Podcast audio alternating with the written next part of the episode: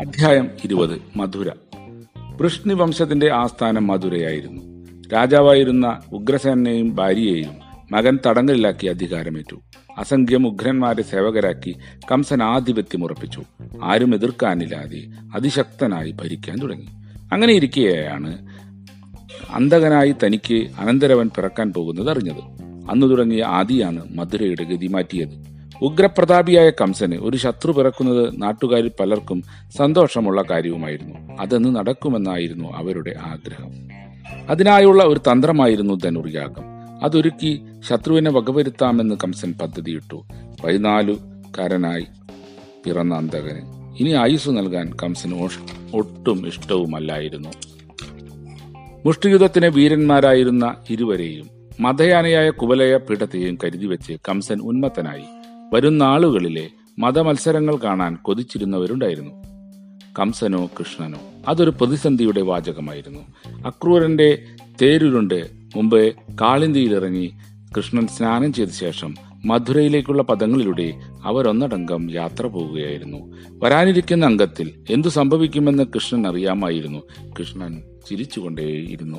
അന്തപ്പുരത്തിൽ തടങ്കലിൽ അടക്കം പറഞ്ഞ വേളകൾ സംഭവിച്ചു. കൃഷ്ണനും രാമനും മധുരയിലെത്തിയ സന്ധ്യയ്ക്ക് നഗരപഥത്തിലൂടെ സഞ്ചരിച്ചു കൊണ്ടിരുന്നു ജ്യേഷ്ഠാനുജന്മാർ പലതും കണ്ടു രസിച്ചു. മാലോകർ അവരിൽ അത്ര ശ്രദ്ധിച്ചില്ല. അവരെ തിരിച്ചറിഞ്ഞില്ല. കേവലം ഗോപാലന്മാരുടെ വേഷമായിരുന്നു അവർക്ക്. പുതുവസ്ത്രം വേണ്ടേയെന്നായി അരിൽ നിന്ന് ലഭിക്കും. അവിടെ അതാ ഒരു അലക്കുകാരൻ പുതുവസ്ത്രം തരാമോ? അദ്ദേഹം പുച്ഛിച്ചു.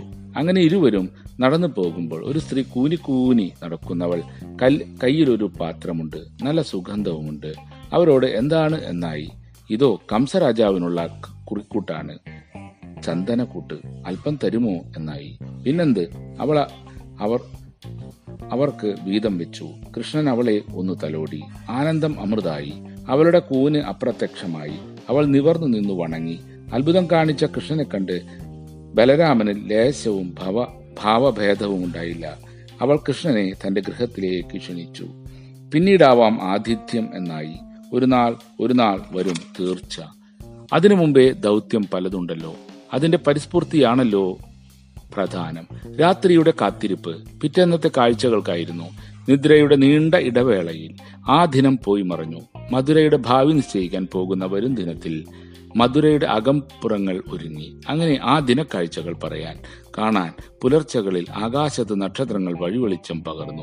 പുരുഷാരം നിർമ്മിക്കാൻ മധുരാപുരിയുടെ വിവിധ വഴികളിൽ ഇടതിങ്ങി ജനമൊഴുകി. അങ്ങനെ ആ ദിനം വന്നെത്തി. സുദിനമോ അതോ?